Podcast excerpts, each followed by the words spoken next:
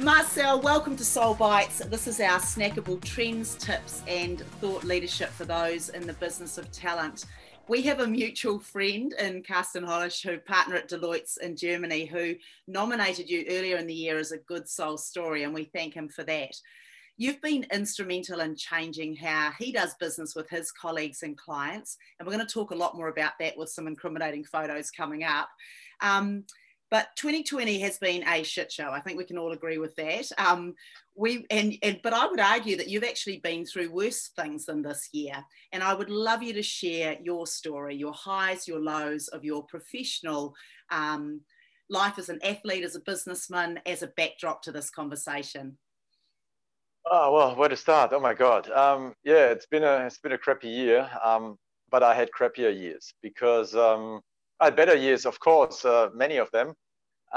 That's your high and low. What is the high? If you are a 10-year-old kid and your dream is to become a professional cyclist, to perform in the Tour de France, to ride with the best riders in the world, and then actually when you are 32, you make it to the podium of the Tour de France, you wear the polka dot jersey for the best climber for 4 days, you win a stage, you wear the green jersey. Altogether, I had over 100 successes in my career, including Tour de France, Giro d'Italia, Vuelta a España. So it was such a fulfillment of dreams. So it doesn't get better. It doesn't get any better than that. But let's see, there is people, they want to be an astronaut when they're 10. They dream about it. And then now they are CEO and make millions of dollars, but hey, they're not astronauts. And I've been a professional cyclist for a long, long part of my life. And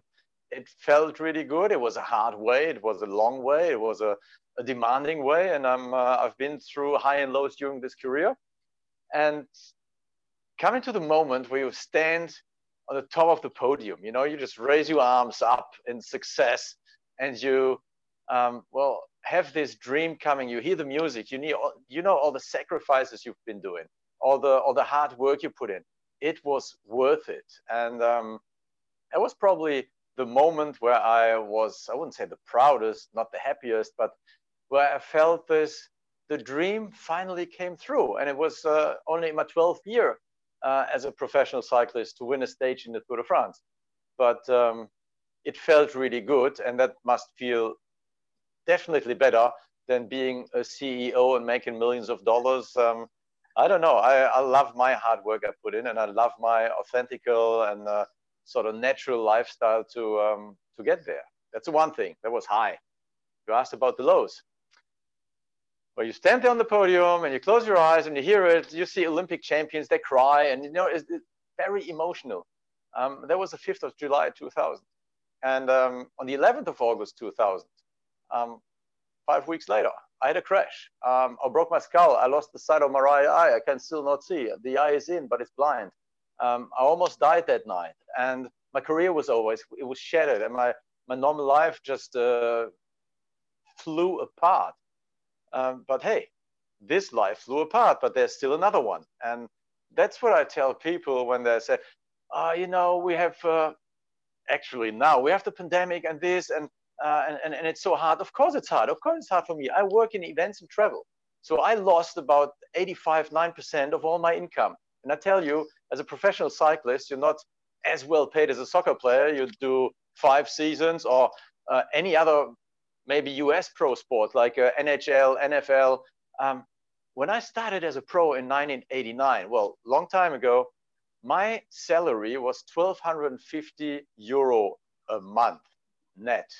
So, I don't know, in US dollars, maybe it's 1,500, but it was for the dream and I would have ridden for free. So, of course, I'm in a bad situation and I'm struggling and I'm fighting, but hey, my sport was fighting as well. And I think whenever you look positively forward with one eye, that's what I do because I only have one, that's better than whinge and cry with two eyes and don't have any perspective. So I'll be optimistic, be positive.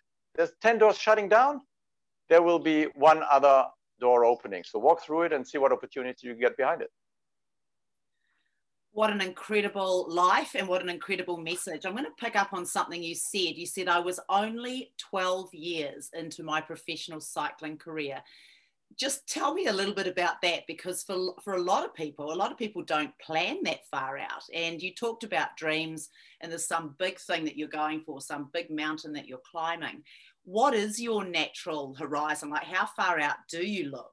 Because when you talk to people going through tough times, if you're just living day by day or minute by minute or till the end of the week, life can be very overwhelming.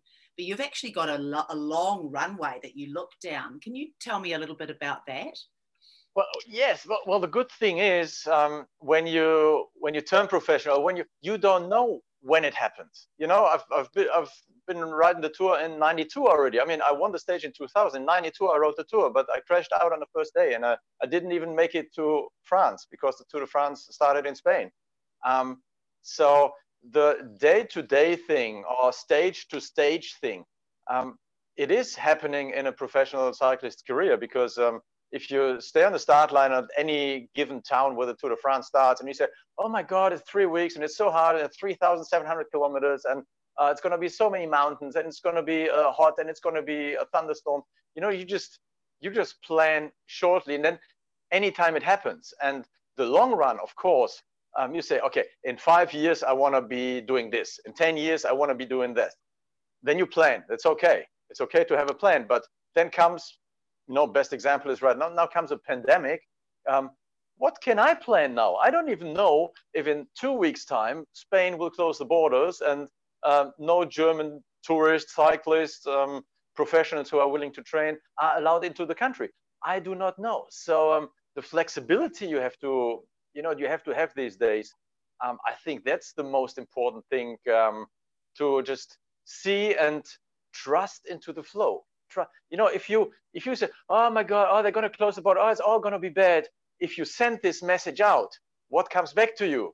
Well, it's going to be shitty. It's going to be crappy. You won't be happy. Just be positive, and positive things will happen. I think it's just a state of mind that you are on the start line of a race, which you really want to win. And 10, 20, maybe 100 times before that race, you pictured in your head, in your brain, like mental training. You just see success happening in front of your inner eye, and then you're used to it, and then it happens. It's just a thing. In Germany, there's a thing: the way you shout into the forest, the same way it echoes out. So shout positively, then positive things will come back to you. I adore your outlook on life. And before we go any deeper, I have, and we were discussing previously, I have dabbled with the thought of moving to Berlin. My sister said, why don't you move to Berlin at some point? And you said, oh, don't go to Berlin, go to Cologne, because there's less dickheads. Now, I need you to tell me about, why your zero tolerance around dickheads, and then how does that show up in your life professionally and personally? Well, I mean, the thing, of course, I have to say there's dickheads everywhere. I mean, even in Cologne, but I had to promote my own city and the mentality we have there. But zero tolerance on those. I mean, to me, I don't know, I'm not, especially when other countries are concerned, I'm not too much of a political person. But I said, in your country, you had for 4 years, you had one of those as a president. I mean, you have to... Yeah, I mean, of course, empathy, positive things, respect. This is what dickheads don't have, and we function all together. Like, I wouldn't say, yes, of course, mankind, all the 8 billion we have, but even in your inner circle or your greater circle you work with, the people you're connected with through things you do, projects, whatever. If there is one dickhead only within the thing, it can ruin the whole thing. So there's 20 people putting in a big effort and working hard and pushing it forward. One dickhead, he can just ruin the whole thing. And if you have one of those on your team, let's be a sports team, like a professional cycling team. If my mechanic was one of those and he doesn't care to actually set my derailleur right, and he said, he'll be right. Come on, let him ride like this. And I'm too lazy to do it. well, dickheads don't do their job, properly. So if then the next day there's a big sprint finish, and I'm full on sprinting at 65 kilometers per hour, and my chain slips because the mechanic is one of those. Or maybe I'll just, if he's a dickhead, I can say that. There has to be no tolerance, because if my chain slips because he's such a, I can crash. I can lose my life. I ruin my career, the career of others through crashing. So I guess you have to be really careful of those. And I think it's your responsibility, if you see one, well, not to tell everyone, hey, look, this guy is a dickhead. No, do it positively. Go towards him, the one you spotted, and you say, hey, look, why are you doing this? And dickheads usually, they never sort of agree. They always say, no, it's not like this, and yes, and grab them by the whatever. And, if you do things wrong, admit, especially if you're in a team, because if I do a bad mistake, which cost my company €1,000, which is yet not so much, but if there is 1,000 people doing the same mistake because I just, duck under and can you see me? No, nobody has seen I've done the mistake. So all the other 1,000, they do the same mistake, and it cost the company $1 million. So be positive about your mistakes. Speak to dickheads and try to de-dickhead them. And if you can't do it, well, get rid of them. Get rid of them, because they are really a pain when it comes to success, and they're people who block success. I love this, and I love how you've done two things. You've talked about the attitude of a dickhead, but you've also talked about the lack of high performance. I mean, you're all very about high performance as well, which is really interesting. And I think you've introduced some new management speak, undickhead. I think that's going to be a new technique that we see sort of taking off around the world. Look, let's go back. You've talked about your high, you've talked about your low, and I think we can all agree. I mean, those are just absolute extremes. It's just being pulled from one end of the continuum to another. You've got this deep passion and expertise in cycling, alongside you've got an analyst background, alongside this love for business. How have you brought those two things in the pre-pandemic, but the post-high and low time in your life? What have you built in Mallorca, and what do we hope to return to soon? Well, what have I built in Mallorca? I mean, I'm sitting here in Mallorca in my home. It's called the Casa Ciclista, which means, well, the house of the cyclist. I've built a business. I've built a business because cycling is my passion, because I love it, because I think when you pick the right job, you never have to work. You just have to follow the flow, follow your passion, do the things you like.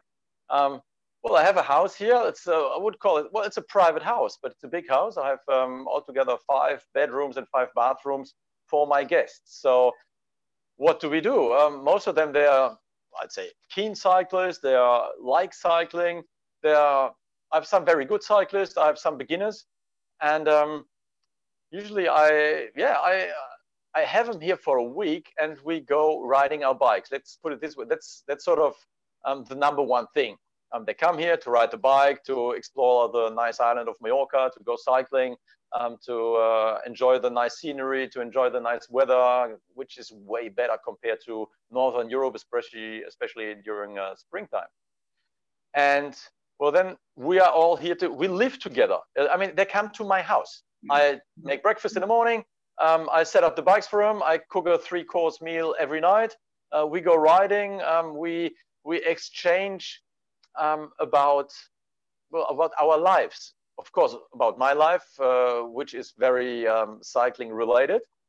These people are interested in cycling, but I have everything. I have a nurse, I have lawyers, I have no dickheads. I have everything through all the business possible. We have one common thing. We love riding the bikes. We like cycling. And if you're a beginner, of course, you maybe want a corner as fast as the best professional cyclist in the world. But you have to have skills. To have the skills, you have to train. You have to train your skills as well. Then you have to trust in your skills. And it's an altogether thing. It's a nice, relaxed holiday with no I wouldn't say without any pressure for anything. Everybody is sort of free to say, oh, hey, today I'm a little bit tired. I want to sit on the patio and look on the ocean and start drinking beers at lunchtime. I say, hey, it's your holiday, do it. So it's open door house of an ex-professional cyclist who's still living his passion and who can teach everyone who's coming here about cycling, of course, about many other things as well, of course, and who can learn, because I learn from my clients as well, because they come from so many different angles of professions that it's and it's very entertaining, especially at night when the good red wine is flowing. Oh, well, look, speaking of beer, cheers. It's my 8 a.m., but I know it's a little bit later over there. So cheers to you. I'm here. I'm just so honoured to have this opportunity to speak with you. So we're going to go a little bit deeper now. So I'm a professional indoor cycling expert. I have to have very loud music and I'm in the dark and I'm going nowhere, right? So when you have your people and you go out cycling, when we were talking, I was shocked at how much of a team effort an individual win in any stage in a big race is. So what I'd love you to do is to share with us perhaps one of the exercises that you take the group through that relates to teamwork. Yeah, that'd be great. Well, there's two things. You know, there is the normal, I'd say, holiday maker, cycling fan who just wants to ride the bike. Then we just go riding. But of course, I have companies. And there is a German word which is Erfahrung, which is experience.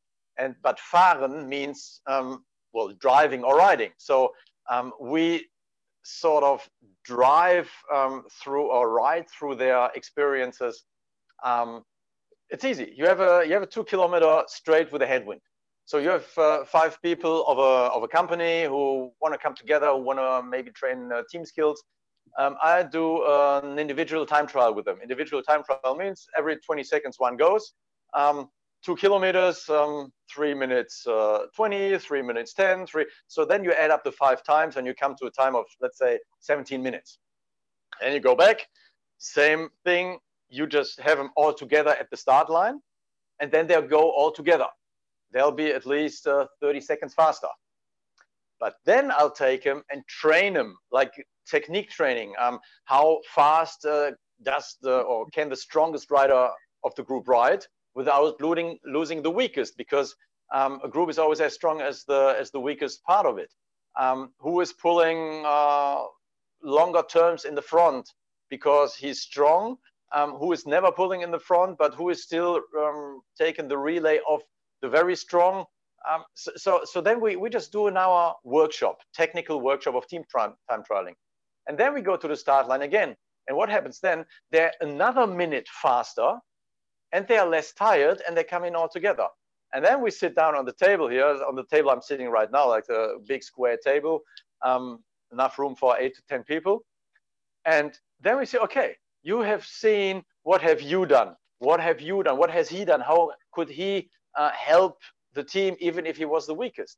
And then we try to find the little screws they can sort of readjust in their business to find exactly the right thing for every individual within the company, within the team.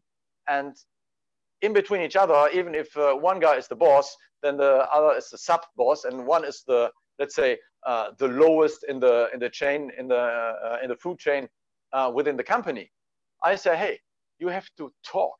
Communication is so vital.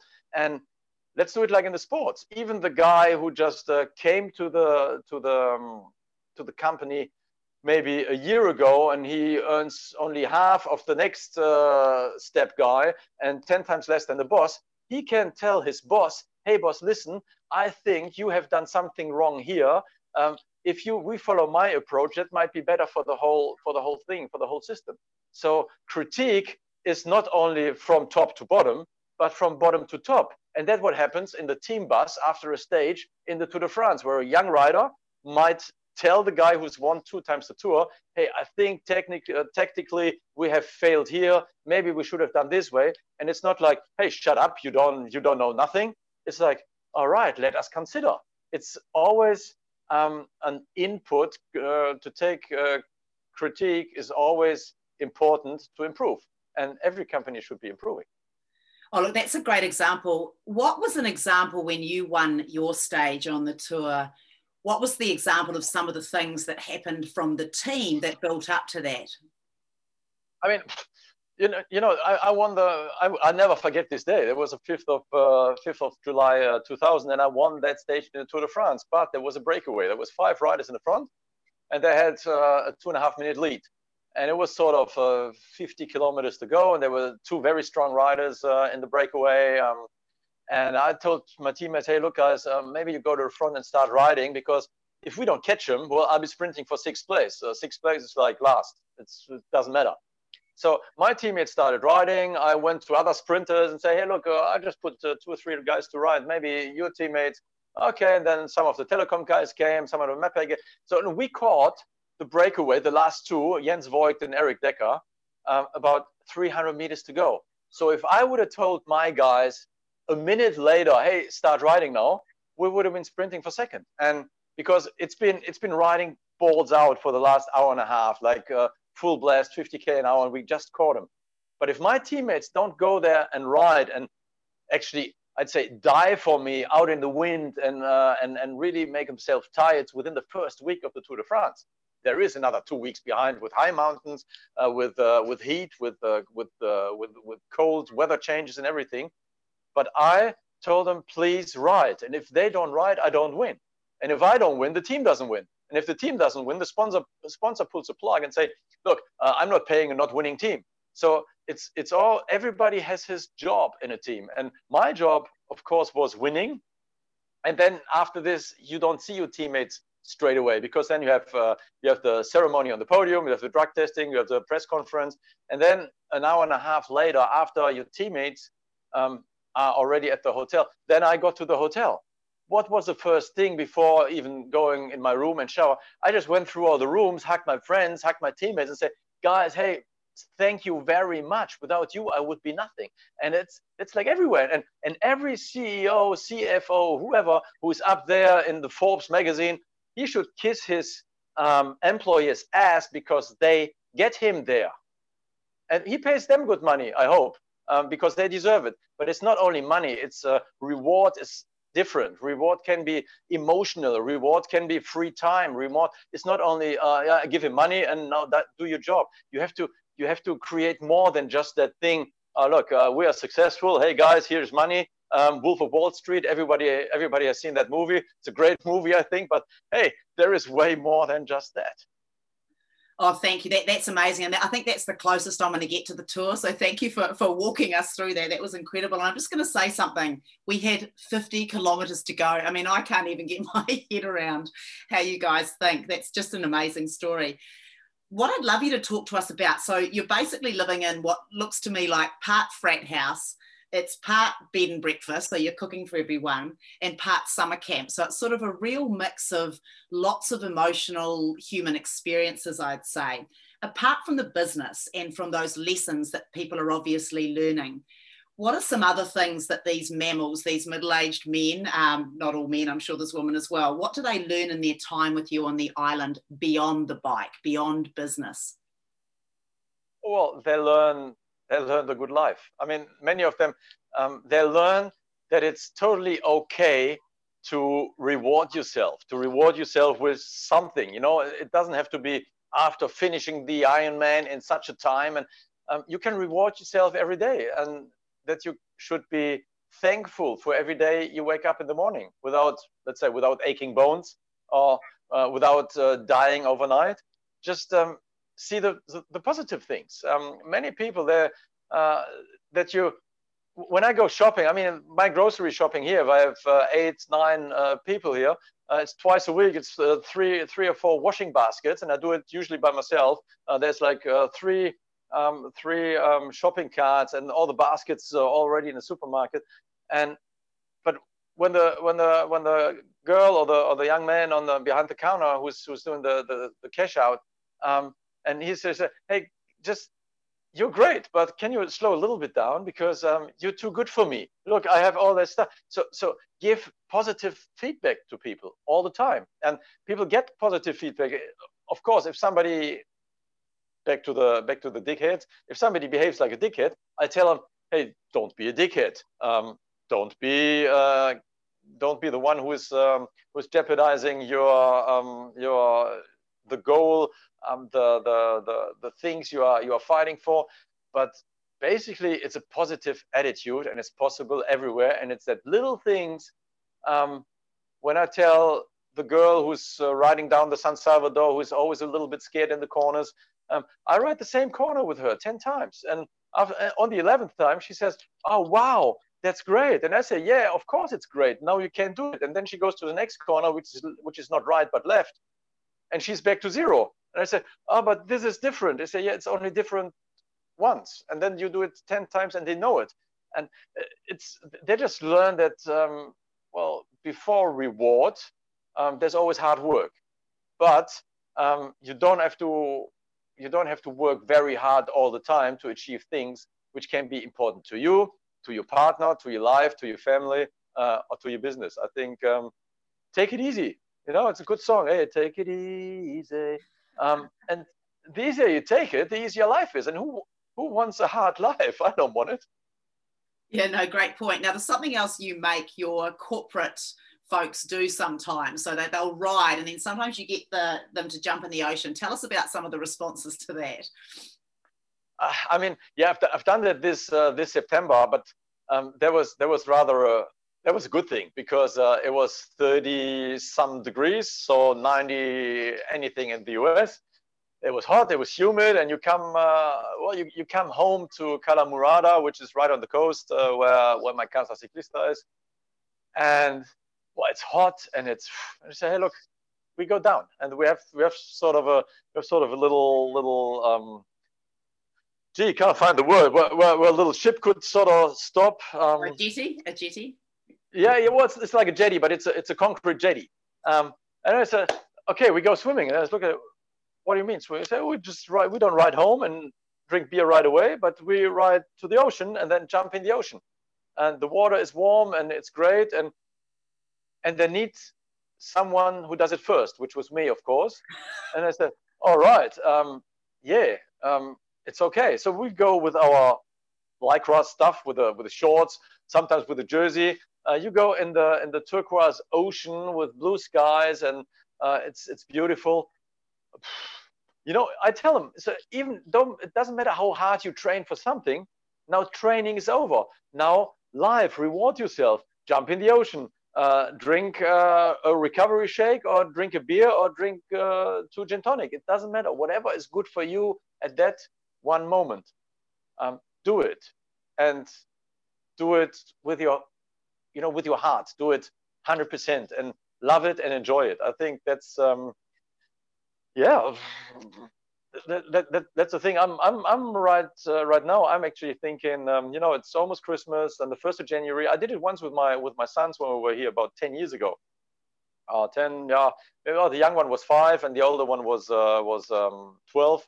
On the 1st of January, I mean, it's winter here. The water is not warm. We went swimming. I said, come on, we start the swimming year. And I decided for myself, the 1st of January, 2021, I'll go swimming, and I'll have a few young professionals here. And I'll try to convince them to go swimming with me, because doing crazy things, doing stuff which is not normal, that brightens your life. And that makes, everybody wants to be crazy, I think. Well, I want to be crazy, and I am crazy. And many people want to be, but they just don't. Maybe they're scared of what other people say, and how does the mother-in-law think? On his behavior, and how the friends think. I said, I don't care. Just let me do my life, as long, my freedom is to be free, as long as I don't destroy other people's freedom with my behavior. And that's it. Just be free, do crazy things, be crazy, be yourself. And if you're crazy and you keep it under the lid, and more under the lid, and then the lid is starting to shake, and you put more on top, and someday it'll explode, and it'll all come out, and then it'll be a mess. So a little bit of craziness every day. I love it. When we share the same ritual, we do the same thing wherever we are. We like to swim on New Year's Day. We were in New Zealand actually last year, which was lovely, in Lake Wakatipu, which was in Queenstown. So that was awesome. And this year we'll be in California. I mean, it's not cold, but it's supposed to be winter, but it's been quite nice. So we share the same thing.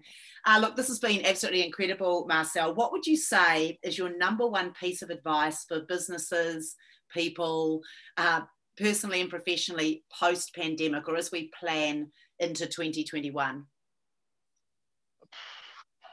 Keep the inspiration up, keep your plans flexible, go from day to day without worrying, because every day will follow another day.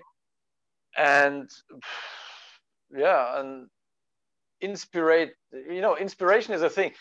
You can be inspirational for other people, and you can, other people have inspire yourself. And I think the balance of this thing, if you always go and say, oh yeah, look, you gotta do this and gotta do that. Take something, like give a lot, give as much as you, I wouldn't say as you have. Yes, give as much as you have, give love. Love is, you know, love is, it's not like a piece of cake and you have 12 pieces and you give them away and then it's gone. It's, you know, it's never over. Be optimistic, be positive, and I think to inspire other people, that makes the other people feel good, of course, but it makes yourself feel a better person. And better is sort of, you know, better and not as good. It's always a judgment. Don't depend on judgments, especially if other people judge you and judge what you do, judge your craziness, judge your bank account, judge your car, judge the things you do. Just be yourself and have a plan, of course. But if the plan, because we have a pandemic, needs to change, well, then change it. And if you haven't got ideas how to change it, ask people who are in the same situations, who are, if you don't know the way, you're driving around in some suburb and you can't find anything, and there is like, let's ask him. And I said, no, he doesn't know. I said, yeah, but maybe he does. And if he doesn't know, our situation is still the same. We can't get worse. If we ask him, it can only get better. So ask people for advice. Don't be ashamed to sort of not know things. You can't know everything. And if you follow this path, I wouldn't say the path of, you know, a path of wisdom. There's all such expressions. Just be yourself. Just do things. Do them from the bottom of your heart, and yeah, do things you like, and help people who need help. And if you need help, call out and say, "Please help me." And there is a bunch of people who will come and do it. And I think that's what the whole civilization thing is about: to be there for others. And not only look in your own little internal circle, but, you know, spreading the view pretty wide.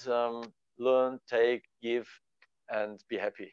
Happiness doesn't come without help. So stay healthy, stay away, and yeah, there's easy advice on the pandemic, because you said post-pandemic.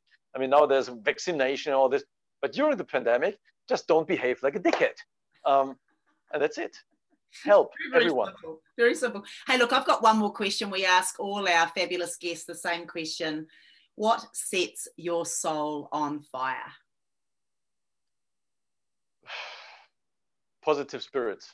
Positive spirits. That means, well, there is the soul. I like, you know, for me, I remember when we were talking about 3 months ago, I was running around. So I'm sitting now here on a chair, and I just want to jump through the roof right now, because I have this ADHS.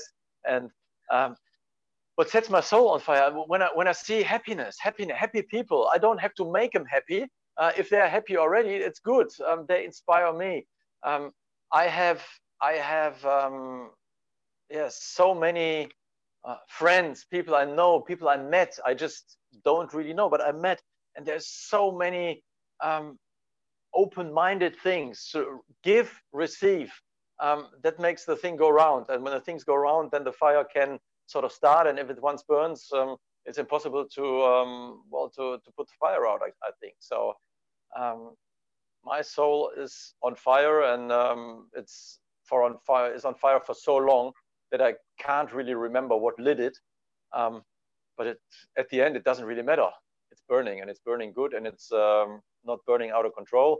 And there is enough pieces to throw into the fire, so I make it will keep burning.